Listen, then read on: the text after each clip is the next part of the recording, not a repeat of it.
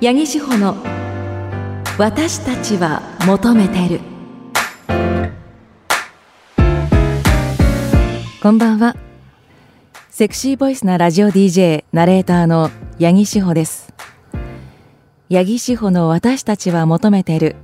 この番組は私セクシーボイスなラジオ DJ ナレーターの八木志保が女性が発信する大人の性と愛をテーマに性を時に真面目に時に砕けて話す真の教養番組です。先日つい最近か2月17日なんですけれども以前この番組にも電話出演してくださいましたバイブ姫。こと夏えりさんと YouTube でコラボ配信をしました。夏えりさん電話インタビュー会はあのポッドキャストでね過去のものが聞けると思うんですけれども、まあ、こうアダルトグッズのプロデュースをしたりとか、まあ、あのこれまで100個以上のアダルトグッズを年間で試されてそれのこうレビューをしたりとかあのされている方なんですけれども最近ね夏えりさん外録チャンネルわかります？YouTube の。もともとは、まあ、元テレビディレクターの方があの街中に出ていろんな人にインタビューしていくってものだったんですけれども結構今は有名な方とかもね出ていらっしゃると芸能人もそうです。あの東野幸治さんとかも出ていらっしゃったりとか芸人さんも多かったりとかそれからもいろいろこう堀江門さんとかあのひろゆきさんとかっていうねもう本当大人気チャンネルなんですけどその外録チャンネルにもねご出演されていてこうどんどんどんどんこうメディア出演も多くなってきているなというとこなんですが、まあ、そんな夏入さんとコラボ配信で何を話したかっていうとテーマはセックスレスということで。いやまあセックスレスってさまざ、まな理由があると思うんですけど本当に悩んでる人が多い、まあ、この番組宛てにもあのセックスレスについて悩んでいるっていう方からのメッセージも多いし、まあ、その時夏入さんとはね、まあ、セックスレスについてこうセックスレスなくあのハッピーなこうパートナーライフを築くにはみたいなことをお話ししてたんですけどまあやっぱりコミュニケーションが大事だよねとかちょっとこうアイテムこうセックストイとかこうジェルとか活用してみるっていうのもありだよねっていう中で夏えりさんから一つあの言われてあそうかもなと思ったのが、まあ、セックスレスにならないカップルはセックスを遊びと捉えていると。やっぱこう一つの楽しみとしてこう遊びって捉えるとこう2人でねすごいこうどんどんどんどん高め合っていこうとかもっと面白いことしようっていうふうに思うじゃないですか。セックスを遊びで捉えているカップルはセックスレスになりにくいっていうね名言を聞いてあなるほどなというふうに思いました。ね、あのこの番組ではねあのそういったこうセックスレスとかパートナーライフで悩んでいらっしゃるという方もいらっしゃると思いますのでそういった方からのメッセージも送っていただきたいなというふうに思っております。さてこの番組では皆さんからのメッセージお待ちしています。メッセージは CBC ラジオ八木志保の私たちは求めているのホームページにアクセスして番組メールフォームからお送りください。収録なので来週以降に読ませていただきます。それでは CBC ラジオ八木志保の私たちは求めている。この後10時30分までお付き合いください。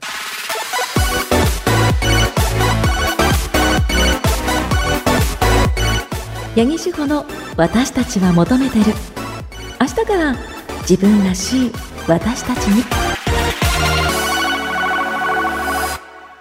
志保のお悩み相談室。このコーナーは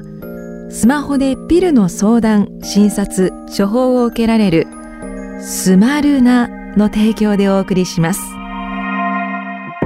志保のお悩み相談室リスナーの皆さんからの女性の体や性に関する相談ごとに私八木志保が正面から向き合うコーナーです。女性からはもちろん男性からの奥様や娘さんに関する相談もお待ちしています。さて今日は月に1回の特別版専門家の方と一緒にリスナーさんから届いたお悩みを聞いていきます。今月はですね初登場ですね。鹿児島県にあるクリニック福本メンズヘルスクリニック院長で泌尿器科医の福本和彦先生です。福本先生よろしくお願いします。よろしくお願いします。よろしくお願いします。あの福本先生はメンズヘルスがあのご専門ということではい、あの普段このコーナーはちょ女性のお悩みとかをねあのご体の悩みとかを紹介してるんですけれども、はい、あの女性にも知ってほしい男性からのお悩みということでちょっと今回福本先生にお話を聞いていただきたいと思っております。よろしくお願いします、はい、よろしくお願いします。それでは今回届いたご相談がこちらですグミッチさん30代の男性です。八木さんこんばんは。この番組に初めて相談のメールを出します。唐突ですが私今34歳で未だにオーガズムというものを感じたことがありません。要するに射精をしたことがありません。精通をいつしたのかという記憶がないというのも困っています。今思えばなぜか30代に入るまでマスターベーションは間違った方法強く握って寸止めするという方法で行っており30を超えてからようやく見直すようになりました。まずは今まで見たことのなかった自分の祈祷を見るために慣れさせることから始め3年経ってようやくシャワーが当てられるぐらいになりました。その後に普通の力でやるマスターベーションに戻したんですがしばらくやった後に陰茎に痛みというか違和感があって終わってしまいます。いろいろ調べてみたら逆行性射精という病気があってそういうのを疑ってみたんですが射精をしたことがないため射精感というものが分からず途方に暮れています。また陰茎がたまに通常時でもズキズキすることもあります。やっぱりずっとやってきたマスターベーションが間違っていたことが原因なんでしょうか。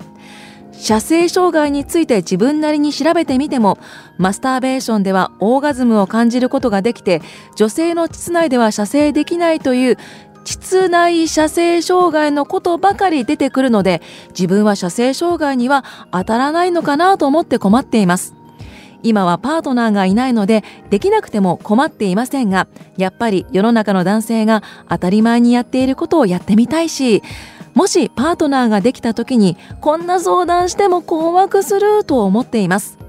今まで何度か泌尿器科に相談しようと思いましたがどんな感じで相談すればいいのかわからずこちらにメールした次第です。ということで泌尿器科に相談するために相談の仕方がわからないからこの番組にねメッセージをくださったということなんですが福本先生はい、ちょっと私まず射精経験したことがない男性っているのかなと思ったんですけれども、はい、と実際はどうなんですか？実際には多分考えにくいと思います。あそうなんですね。普通の発達に問題ない大人であれば、射精はしていると思います。ああ、じゃあこの方は射精したという認識がないというのはどういう原因というか理由が考えられるんですか？あのまあ、男性も女性もオーガズムって骨盤の筋肉が収縮して小刻みに収縮するというのがオーガズムですけれども、はい、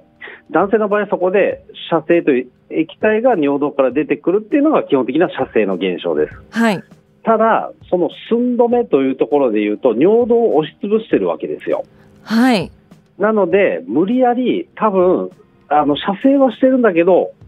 後ろの方に、まあ、この方逆行性射精と言ってますが、はい無理やり自分で逆行性射精を作り出してしまっているんじゃないかなと思います。ああ、そうな、外に出ず、はい、中の方に溜まってっちゃうというか、はい、膀胱の方に逆流してしまうんですよね、精液が。あ、そんなことあるんですね。はい。へで、しかも強いグリップで押さえつけてるので、はい、で痛い痛いって言ってますよね。はい。だから多分、よっぽどその痛みと気持ちよさって相反するものなので、痛みが勝っちゃうんですよ。ああ、はい。だから気持ちいいという快感を得ずに、痛みしか感じていないという現象だと思います。ああ、そうなんですね。はい。で、この方、そのまず、人を見たことがないっていうふうに書かれてるので、はい、まあ、おそらく、はいまあ、あの包茎なのかなと思うんですけれども、うん、そういうのも関係してこの方の場合は、基本、はい、まあ、包茎というより皮を直してるんだと思います、通称ですけどね。気筒を出さずにマスターベーションしてるという状態ですね。なので、強いグリップで、あのやりやすい状況になるんですよ。うんなので、まあ、もちろんこうやってあの気筒を見るために慣らすことは大事ですけれども、はい、まずだから普通のマスターベーションで多分、まあ、痛みを感じちゃうので気持ちよくなれないんですよね、はい、まずはね。だからまあこれは多分超相当時間かかると思います。治療するためにはということですはいそうなんですね。はい。あの、まあ、この方はパートナーはいないんだけれども、まあ、将来的には、うん、まあ、こうできた時に困らないようにしたいということなんですが、はい、まあ、それこそ時間はかかるとしても、海外で射精するっていうことはできるようになるんですか、はい、もちろんなります。本人の努力次第ですけれども。あ、これ努力次第、これ病院としては、どういう治療というか、はい、処方するも、するんですか？まあ、あの僕らは基本的にカウンセリングでこういう方に対してその薬とかは特にありませんので、そのマスターベーションの方法とかあとは気筒の状態を見てどう,、どうなってるかあとは、えー、前立腺とかを見てですねしっかり本当は本当に射精してるかどうかっていうところをちゃんと見ます。うん。でそれで、まあ、前立腺とかも問題なくてはい、大丈夫そうってなったら、もう本人の努力になってしまうってことですね。そうです。あとはただマスターベーションの適切なやり方をちゃんと指導しますので、はい、急に、まあ、普通にしなさいよってなかなか難しいので、うん、段階を経て、まず多分、気筒を痛くならないように、まあ、やっぱりシャワーで向いていくということが重要になってくると思うんですよ。まず多分、もしかしたらこの方、包茎で本当詰まってるかもしれないので、ちょっとそこを広げていくような練習から。うんはい。で、そこで皮が十分にあの伸びる状態になってから今度はマスターベーション。で、急に手でやるとやっぱりなかなか難しいですので、はい、その時はローションを使ったり。うんあと僕、あの、天下ドクターという申しますので、天下を使って、あの、はい、マスターベーションしていただいたり。あ、天下って、そういう点でもすごい優れたものなんですね。もちろんです。はあ。あのこの方はまあ30代男性ということですけれども、はい、あの今から修正していく年齢的には遅いということはないですか、まあ、あのまだまだまだ問題ないと思います。ただあの、こういう方で、やっぱり一番問題は、はい、あの治療しようと意欲はあるんですけど、はい、パートナーがいないんですよ。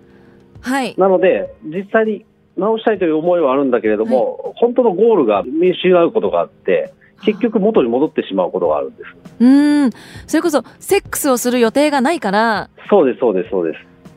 まあ、まあ、いいかって、そうそう思っちゃうので、ぜひ、この方にはパートナーを作るように、そこがまず第一です。うん、男として、しっかり持てるように生きていただきたいと思います。うん、そうですね。はい。いや、あのー、まあ、きっと、ね、好きな人ができるとかパートナーができることによって考え方とか、うん、世界も広がるかもしれない、それでね頑張ろうっていう気持ちにもなれますしね。はい、そうですそうです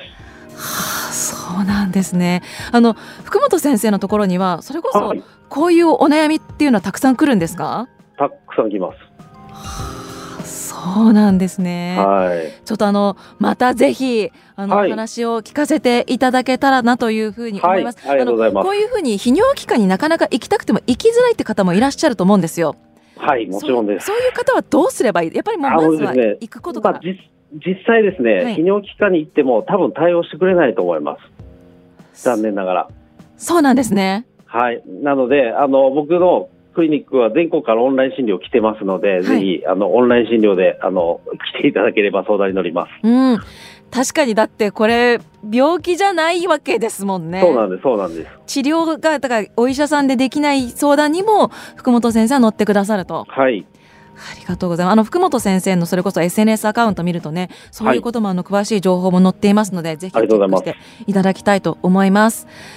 さて福本先生もラジオにレギュラー出演されてるんですよね。はい、鹿児島の MBC という南日本放送で、毎週木曜日の11時10分から10分間のコーナーで、活力ラジオという、まあ、男性のお悩みですね、まあ、あの健康という意味で、医者として、まあ、いろんな生活習慣病の話から、性の勃起の話まで、いろんなことをお話ししています。はいぜひ福本先生のラジオもねラジコプレミアムなので聞くことができると思いますのでチェックしてください。はい、はい今日は鹿児島県にあるクリニック福本メンズヘルスクリニック院長で泌尿器科医の医師天下ドクター福本としても活躍されていらっしゃいます。福本和彦先生にお話を伺いました。福本先生ありがとうございました。ありがとうございました。福本先生のお話すごく参考になりましたね。あのセックスというのはね、まあ、男女間のパートナーシップっていうのもありますし、まあ、女性も男性のことをいろいろとね勉強していきたいなと思っております。またね福本先生にはあのお話も聞けたらいいなと思いますが、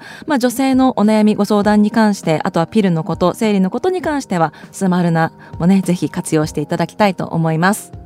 さてこのコーナーでは女性の体や性に関する相談事を募集しています。女性からはもちろん男性からの奥様や娘さんに関する相談でも OK です。メッセージは CBC ラジオ八木志保の私たちは求めてるのホームページにアクセスして番組メールフォームからお送りください。志保のお悩み相談室。このコーナーはスマホでピルの相談、診察、処方を受けられるスマルナの提供でお送りしました。八木志保の私たちは求めてるメッセージ送ってくれないの？川柳皆さんのちょっとエッチな体験談や妄想、物、人などを五七五の川柳にしたためていただき読ませていただきます。さあ2回目となるこのコーナー大好評ですね。メッセージたくさん届いております。まずは愛知県室弱さん。白ワイン。口移しで赤ワイン。白ワイン。口移しで赤ワイン。バブル期20代の頃6つ年上の女性からまさに時が止まる出来事がありました。部屋はキャンドルの明かりだけ。ムードある甘酸っぱいいちごあーんと白い指で食べさせてくれた後女性からのワインの口移しのキス。白ワイン辛口が赤ワイン甘口になったかのような味変。今でも忘れられない良き思い出です。まさに映画のプリティウーマンでした。いやーなんか時代を感じますね。まあお酒口移しっていうのはまああると思うんですけども。ねこのそのムードきっとあれでしょう。スーツには肩パッドが 入っているのでしょう。肩パッドにダブルとスーツ。お相手の女性はボディコンワンレンっていうね。もうその風景が浮かびますね。続いて石川県北陸の除草剤さん助手席で寝息立ててる腐れ縁助手席で寝息立ててる腐れ縁。幼稚園の頃から付き合いのある女性をちょくちょくドライブに連れて行くのですがドライブ中盤あたりから助手席で寝落ちすることが多くてドライブ中のトークがなくほぼ一人でドライブしているような感じになります。毎回緊張感も刺激もときめきもないドライブです。これ腐れ縁っていうのはどういう関係なんですかね？お友達。でもお友達だったら友達って書きますよね。その肉体関係のある女性っていうことなのか。でも彼女じゃないよなのか。まあそうだとしたらなんか友達だったら喋ってほしいなっていう気持ちはあるんですよ。やっぱりこう喋りを楽しみに行きたいじゃない？男女関係なく。でもなんかちょっとこう友達以上恋人未満みたいなちょっとこう恋愛チックな要素もあるようなないようなカップルだったら安心感を求めたいからなんか寝ちゃう気持ちもわかる。助手席で寝るって一番油断してる行為じゃないですか。だからこそ多分それはねお相手の女性は北陸の除草剤さんのことすごくあの信頼できる方だと思っているんだと思いますよ。続きまして広島県ゆきのお隣さん。胸ドキドキ。いつの時代も思い出に。胸ドキドキ。いつの時代も思い出に。字余りですみませんというね一言いただいてます。昔は好きなことがあると胸がドキドキしたものですがある程度年を重ねて胸がドキドキすると病気じゃないかと不安になるものです。人生は胸ドキドキと切っても切り離せないご縁ですねと。えゆきのお隣さんさんはそんなに年齢変わらないんですけどえ気になります？気になるお年頃ですか？そうか。いや私まだ全然動機息切れ激しいみたいのないよ。わかんないね。でも40代40過ぎるといろいろねもうあからさまに体力とか持ちてきそうで怖いですわ。まあでも本当にあのちょっとこれは病気じゃないかって不安になったらねあの無理をせずに 病院に行ってください。本当に勘違いだったりして怖いからね。さあ最後に三重県イカリングさん。武勇伝経験人数ホラを吹く。武勇伝経験人数ホラを吹く。大抵の男は経験人数を多めに言います。これって一つも意味がない行為だと思うんですけど誰に対して言ってるのかっていうところ一つ引っかかるのは男性同士の会話なのかこれは女性に対して言うのか相手がそういうこう恋愛対象とかになった場合異常なまでの経験人数とかマイナスでしかないと思うんですけどね。で別に経験人数なんて本当に意味ないしもしその経験人数が多くてすごい実際のセックスが残念だったらマイナスのマイナスでしかないんであのこれも本当男の人この番組は男の人のとかね男女関係なく性の勘違いを是正するっていうところも大事なポイントだと思ってるんですけどあの物の大きさを誇張するとか経験人数多めに言うとかマジで意味がないからやめましょうね。本当に意味ないことだと思います。はい。三重県殿下さんです。志保さんに官能小説読んでほしい。志保さんに官能小説読んでほしい、まあ、官能小説ね読んでほしいというリクエストは結構あるので、まあ、そうですねまたやってもいいですけどねそれこそ。あの これ官能小説書いてる人いますかね？もしオリジナルで官能小説を書いていらっしゃる方がいたら読める範囲のものがあったらあの送ってください たまにだって趣味で書いてる人いますからね。でも普段のメッセージが観音小説みたいなものか。はい。ということで、このコーナーでは皆さんからのちょっとエッチな川柳を募集しております。メッセージは CBC ラジオ、八木志保の私たちを求めているのホームページにアクセスして、番組メールフォームからお送りください。エンディングです。これね、まずちょっと川柳じゃなかったんですけど紹介したいなと思ったものから一つピンクのトトロさん愛知県の方女性ですね八木さん40歳のお誕生日おめでとうございます。あありがとうございます。2回目の成人式ですね。川柳を一つというふうにいただいたんですが30させごろ四十四ごろ50でござつかむ女の体糸奥深し。このゴザというのは今でいうシーツでしょうか。それぐらい50歳になってのセックスはすごくいいものだと昔の人の言葉です、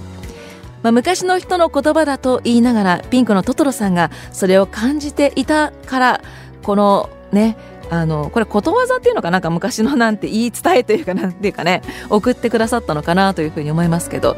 まあね、実際どうなのかピンクのトトロさん教えてくださいね。あと川柳は一応まあ五七五字余り OK ですが五七五で送っていただけると嬉しいです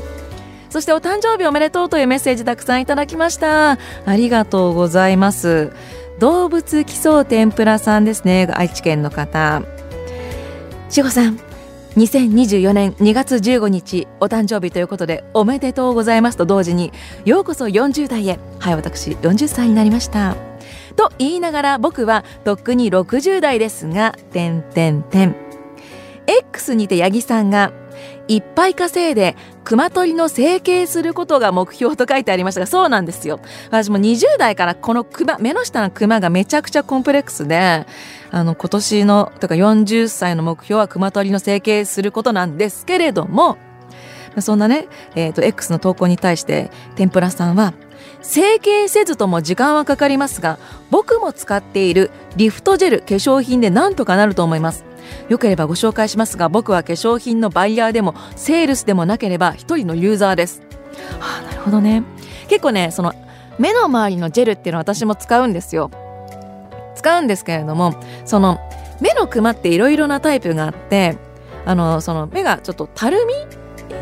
クマとは違うたるみの場合はジェルとか結構効果的だったりするんですが私の場合は青クマって言ってちょっと血行が良くなくてのクマだからあんまりねそのジェルとかが効果がないんですよね。なのでちょっとこう脂肪注入的なやつとか 検討したいなみたいな。もう今は整形というかもう美容医療なんてねもう若い子みんなやってるじゃんみたいなのもあるんでね。とあのもしもし案件できたら 東海エリアの美容整形外科の方で案件があればあのこの番組でリポートするので もし案件があればあの嬉しいなと思いますけれどもそうじゃなくてももしあの熊取政権したら司法の初体験のコーナーでご紹介したいなというふうに思います。さあということで今週もたくさんのメッセージありがとうございます。この番組ではね引き続きさまざまなコーナーへのメッセージお待ちしています。川柳フェチみんなの初体験性の目覚め司法のお悩み相談室そしてふつおたなどなどメッセージを番組の中で紹介した方全員に番組オリジナルステッカーもプレゼントいたします。この後はスナイパー祈祷のコンドハイヤーです。そちらもぜひ聞いてください。ここまでのお相手はセクシーボイスのラジオ DJ ナレーターの八木志保でした次の夜まで See you!